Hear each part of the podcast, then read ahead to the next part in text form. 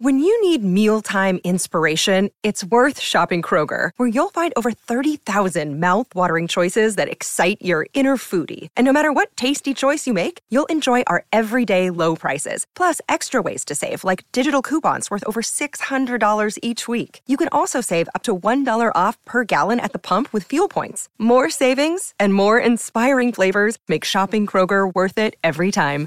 Kroger, fresh for everyone. Fuel restrictions apply.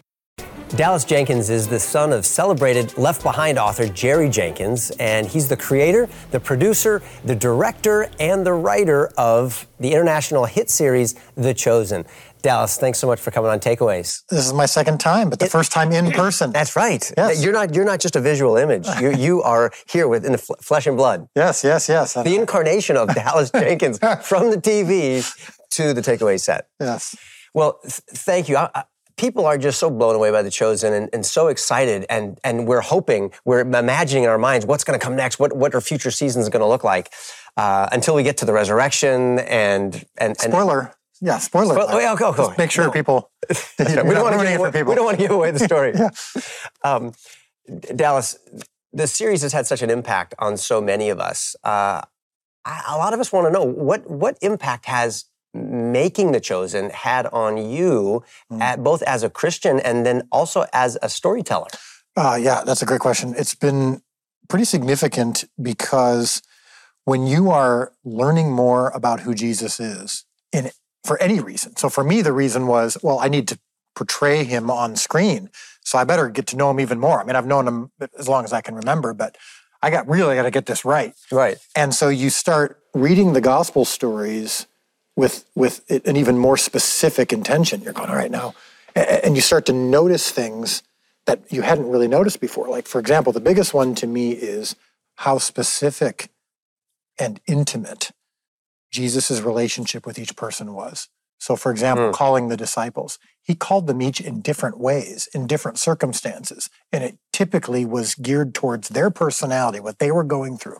When he would heal people, same thing. It was intimate. It was related to their circumstances, not just physically, but spiritually.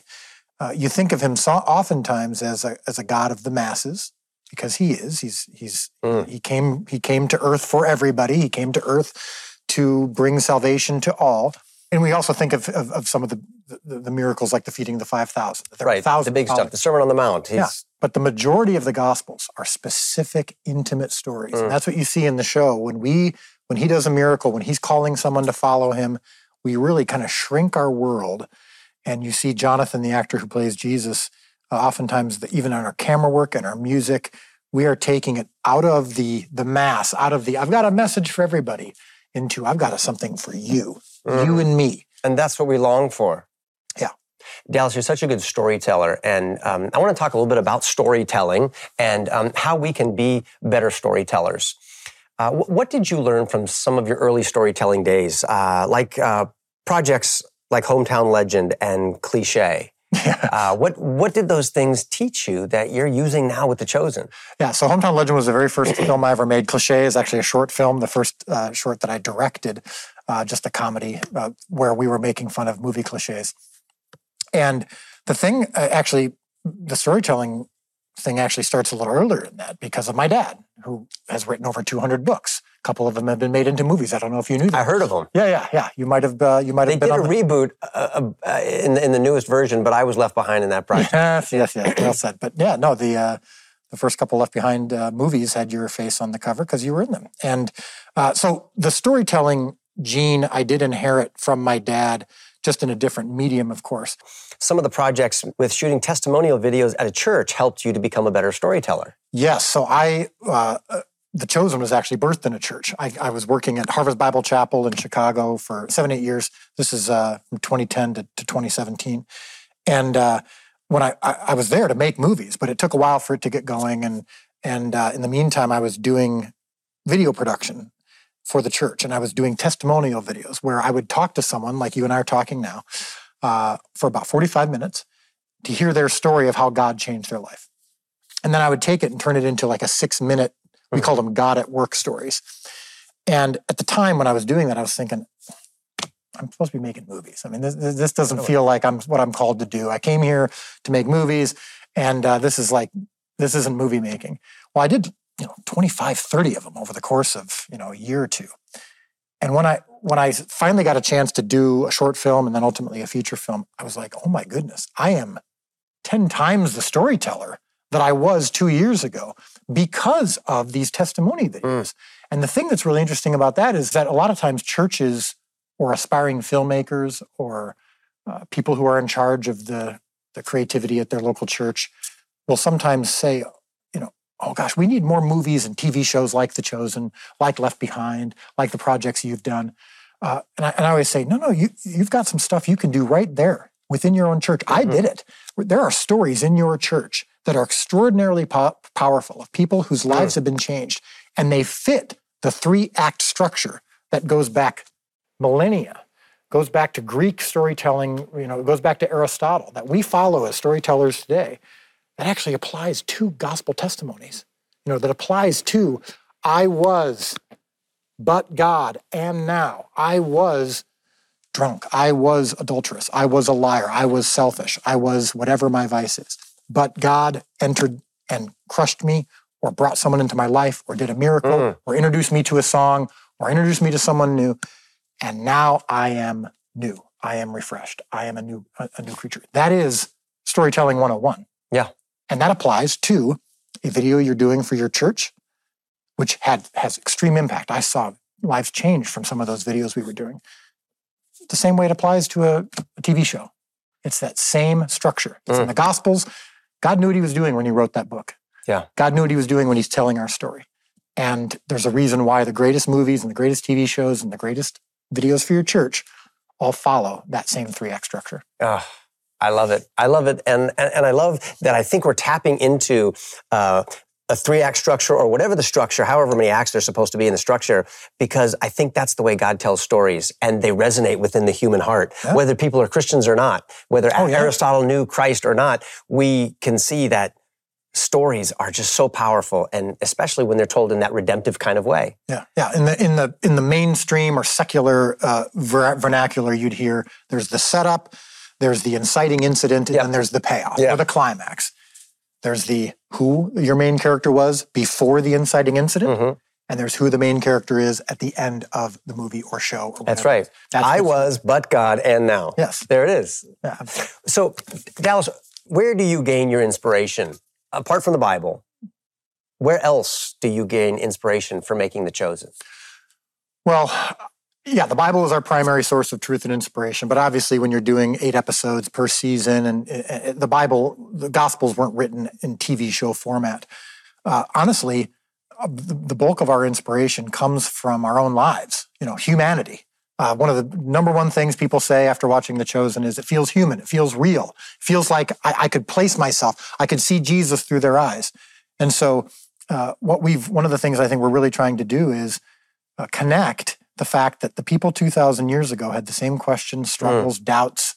They dealt with oppression. They dealt with uh, socio-political divides. They, de- mm. they, they, dealt with um, struggles, doubts, all of that stuff that we face today. And when you can realize that, it makes it makes it even more powerful.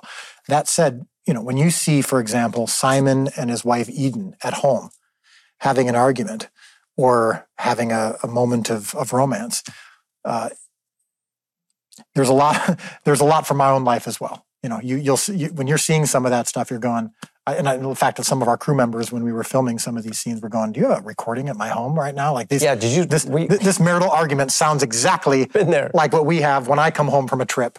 Or in, in the case of simon and eden uh, you know simon's been called by jesus. He's in ministry. She supports that. She loves that. She's proud of her husband. And yet when he's gone for three weeks that doesn't make it any easier just because she's supportive of it. it doesn't make it easier. So when he comes home and some of the tension that they have, yeah, that comes from my own life. So that, that brings a unique challenge that uh, I've faced it in some of the some of the projects that I've tried to do, not, not nearly the extent that you are, but how do you navigate being historically accurate and also being um, creatively fresh? I know there are some people who are only comfortable with seeing the words of scripture reenacted exactly. That's been done multiple times. Uh, the Jesus film, Gospel of Matthew, all that, and it's great. There's nothing wrong with that at all. I would I would contend that most people would agree that watching those, especially when you've read the stories, is interesting, but not not very not as not as engaging as just going ahead and reading God's word. Now, when a pastor gets up to preach, he doesn't literally get up, read a passage of scripture, and sit down. He gives you historical context. He gives you cultural context. He gives you, and sometimes he'll even say, a pastor might even say, put yourself there for a second. Imagine what you might be experiencing. Right. Now, that's not at all to contradict or pull you away from God's no. word. It's to give you context that the readers at the time did have. Because a lot of these books of the Bible at the time weren't like when, when Matthew was writing his gospel, he didn't know it was going to be part of a larger Bible. He was telling his story, he's giving his giving the gospel according to Matthew, and the readers at the time actually understood and had context for some of the things he was referencing that we don't have context for. Now, here's a very important question that we ask ourselves every time we write anything. Because to your point, it is scary, it is dangerous. How do we navigate it? Want to be honoring to the gospels, but we're also creating a TV show and being creative.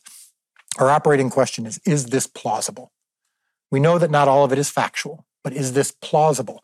And that includes historical, cultural, but also does this fit within the character and intentions of Jesus in the Gospels? Mm. I make it very clear. I'm going to make it clear right now. I'm not God. The show isn't the Bible. Jonathan, Roumie. Isn't that Jesus? We make that clear all the time. Thank you for clarifying. Yes, just in case people were confused. Just in case. But we make that clear all the time. We don't idolize the show. The show is not a replacement for Scripture. Never will be, never should be. However, we do think if it's plausible, if this does fit within the character and intentions of Jesus in the Gospels, we believe that we can do a first century drama that that uh, that uses the Bible as its primary source of truth and inspiration, and hopefully ultimately draws people closer to Scripture. Which is why you can add characters in there, like Eden, the wife of Peter. Uh, you can create things that we don't read in the Scriptures, but are plausible and may help us to relate even more to what we do read in the Bible. Right. Now, if we were doing that and then changing what was in the Bible, oh, yeah. this doesn't feel very relatable. Let's yeah. change it. Yeah. Let's make Jesus a little softer. Let's make uh, Peter, let's, let's have him not go through these struggles because we want to make it, because we want to treat him differently. Uh, that would be a problem. One of the scenes that uh, was in season three that was kind of a, a mind blowing scene was the scene of the feeding of the 5,000. Now, uh, apart from just creating a visual like that, uh, I heard that that biblical account actually had a powerful uh, impact on your life. Can you talk about that? Yeah, this was, uh, in fact, the the, the, the, change in my life that led to The Chosen was uh, my my feature film that I had just done was a was a failure at the box office. I genuinely didn't know if I was ever going to make another movie, mm-hmm. uh, and my wife and I were home alone, crying and praying and confused, and uh, wondering why God had led us to this point and given us this opportunity only for it to fail. made you think maybe God isn't in this. Maybe I mis, mis misread the tea leaves, and uh, and then God really laid it on my wife's heart to go to the feeding of the 5,000. And then across the world, he put it on someone's heart to tell me out of the blue, after my wife had already gone to the story, out of the blue, just randomly reaches out to me and says the following words that changed my life. Remember, Dallas, it's not your job to feed the 5,000. It's only to provide the loaves and fish. That concept of we are responsible for the five and two. Mm. Jesus could have waved his hand and everyone could have had uh, food in their laps from nothing but he uses us to participate in the miracle. He asks us to do the thing that we don't need him for, making food, for example, so that what's left is only what he can do, which is the multiplication. So when I embrace that, that approach of I'm just responsible to bring the five loaves and two fish, make them as good and healthy as they can be. What God does with that is up to him. The transaction with me is over. Not only change my life personally, but I believe it actually changed. The, you know, it's what birthed the chosen because it allowed me to be open to ridiculous ideas like crowdfunding and making the show free. And we, you know, the chosen is free all over the world. That doesn't make any sense. But we're on God's impossible math train now. We're on the five and two plan now. It's the hmm. logo of our company. Call, company is called Loaves and Fishes with the Hebrew symbols for five and two. We've now got shirts everywhere. It's like five plus two equals five thousand. Uh, it's it's all about the fact that um, we, this applies to the chosen. We're just doing what we can to honor God. And then what he wants to do to multiply it and to get it to the world is up to him.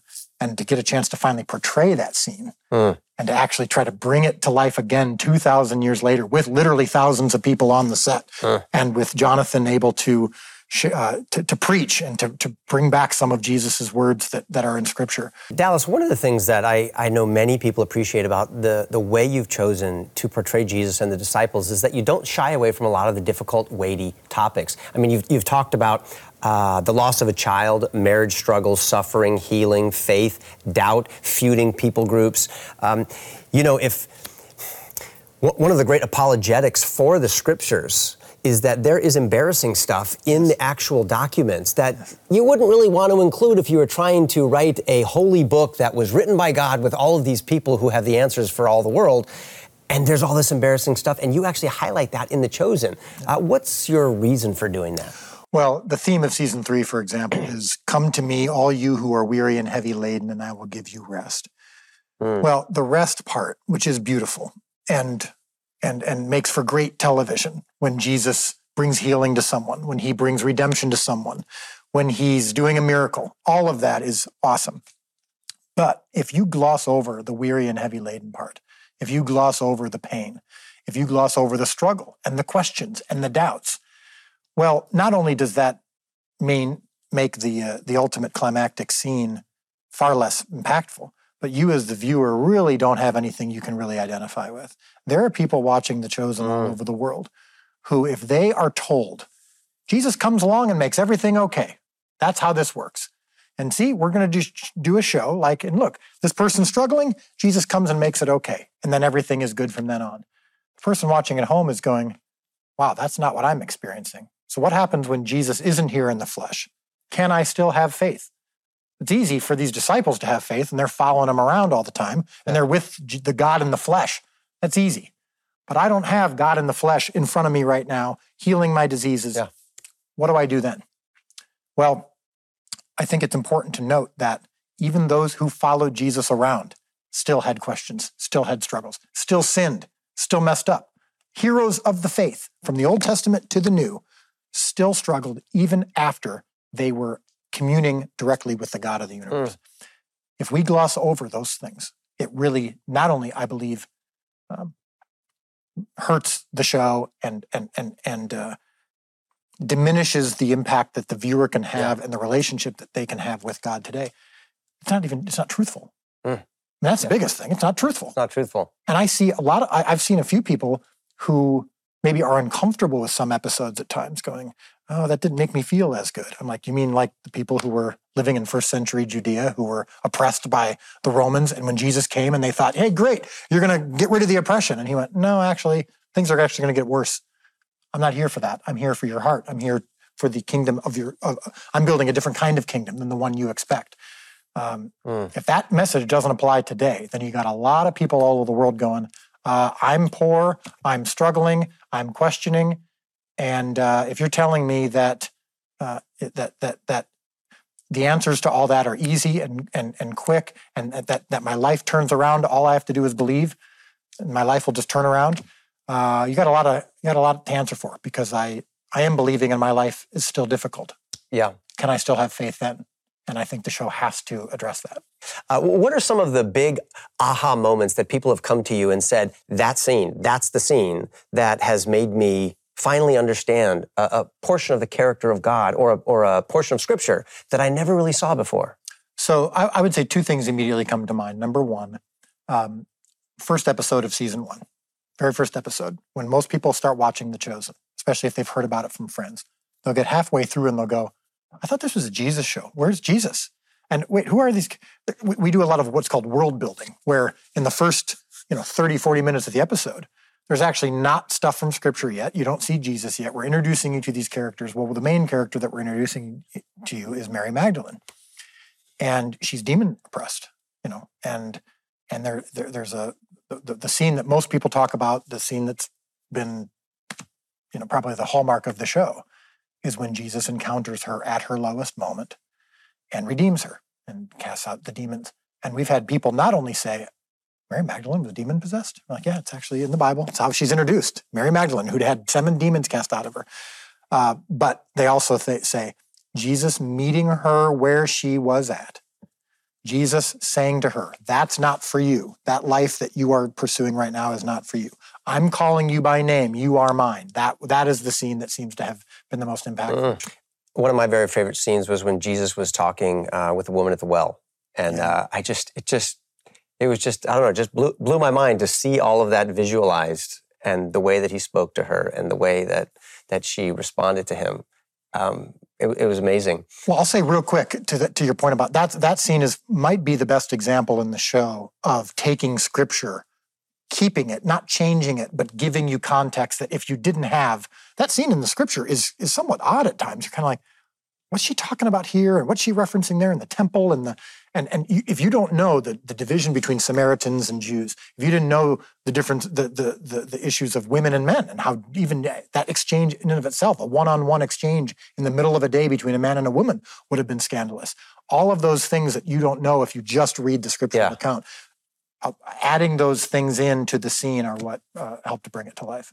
Yeah, there was something particularly interesting to me in the way that the character of Jesus said, um, you have five men in your life. Yes. And almost like it was the town rumor that had been going around, rather than him informing her. Uh, I get, I think the way that I had read it just in my head all of these years, sort of letting her know that he knew yeah. the, the private thing, but saying it like, this is the rumor and this is how you're identified and how you're known in the community, but that's not how I see you. Yes. I was like, whoa, that was just a yeah, that, was. That it's was, not just a mind trick that he's doing with her, where he's like, "I know more about you than you think I do." Right. It's actually, as we alluded to earlier, he's speaking to her pain. He's speaking to the fact that she's out here in the middle of the day because women normally would go in the beginning of the day together to get to, to get water from the well. Mm. She's by herself in the middle of the day in the heat because she's outcast. He knows that. He sees that. That's important for us to recognize in that scene. In season three, episode eight, uh, there's a big question that's asked. Jesus of Nazareth, if you are who you say you are, why do you inspire and transform some people, but threaten and disgust others? Talk about these big questions that are dealt with in season three. Yeah, so the feeding of the 5,000, we have it as taking place in the Decapolis, which is actually where one of the feedings in the Gospels takes place. There's two, there's two actually feedings of thousands in the Gospels. One of them takes place in the Decapolis, which was an extremely diverse region of Jews and Gentiles, uh, different sects of Judaism, uh, uh, different types of, of, of, of, agnostics and, and all these different faiths. So, what Jesus coming there and, and bringing thousands of people together at that time would have been a quite remarkable thing. So, that question of, all right, Jesus, I'm hearing that you've got thousands of people following you, and then there's other people who want to kill you. Why is that?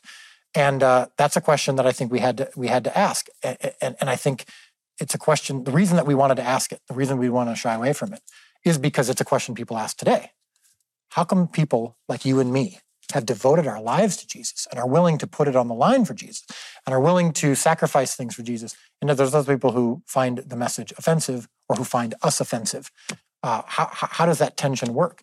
Uh, and I think the answer is in the Gospels. I mean, Jesus himself says, "Hey, I didn't come here to actually like bring unity because my message is a sword. Like, yeah, people will be divided, uh, uh and it's because when you come to the understanding of what Jesus is truly saying, not only in the Gospels, but in our show. I'm the way, I am the truth, I am the life. Not, I'm one of the ways, I'm one of the truths, I'm one of the lives. Yeah. Not, hey, uh, uh, um, some, some can come to me, uh, to, to the Father through me, some can come to the Father through others. He's saying, no one comes to the Father but through me. Some people, that can be exciting if you believe. Yeah. If you're not sure, it's actually quite offensive message. Yeah, you're, you're right. And, and, and we do have those tough questions, those big questions of life. Why does God allow uh, evil in his world? If he's authoring the story, is he the author of evil? Um, why is it that the scriptures say that for, for some Christians are uh, the aroma of life and others it's the stench uh, of death yeah. to those who are perishing? But thank God he knows what he's doing and why he's doing things the way that he is. And um, I love that about all the parables, the stories that Jesus told. They would, they would, tend to give more light to those who could see, but they would uh, further uh, leave people in darkness if they didn't have eyes to see. Yeah, and what's the message for us, those of us who already who do believe? This is a huge one, and my wife talked addressed this in in our uh, chosen devotional book. Uh, Jesus doesn't want passive followers, so he oftentimes was was um, the, the group. He'd have a, Yep. 2,000 people with following him, believing in him, and then he'd say something offensive and he'd lose half of them. And they'd go, Jesus, you just lost half your followers. He's like, in some ways, he didn't say these words, but he was almost like, good. I, I- I want people who are in this for what's going to come, which is difficulty. Right. And if you only need the good stuff, if you only want to hear the things that's going to make you feel better, and you're not willing to sacrifice, and you're not willing to die to self, then you're not one of mine. And so I think for us as followers, we need to go, we need to, hopefully the show can do this, but more than ever, more importantly, the gospels can do this and remind us that Jesus is not, this is not just a, you either believe or you don't. This is a, if you believe, you need to believe all of it. And you need to come to an understanding of what that belief actually means. And if you don't, well, then, as the gospels say, you said things in my name, but I actually didn't know you. Well, thank you for making the chosen. We're so excited. We're looking forward to it uh, as well. And uh, just know there's just millions of us who are who are praying and but believing that that you're you're the man for the job right now. We're so happy, so thankful. Well, I appreciate that. It's honoring. It's it's it's humbling, and uh, I, I love what you're doing too. Keep keep doing what you're doing because it's a partnership. It's we're all trying to just get people to know and love Jesus more. Hi, I'm Kirk Cameron. Thanks for listening to this episode of Takeaways. If you love the conversations that we're having, please follow or subscribe to this podcast to never miss any of this great content. And please consider leaving a positive rating and a review to help others like you discover this show.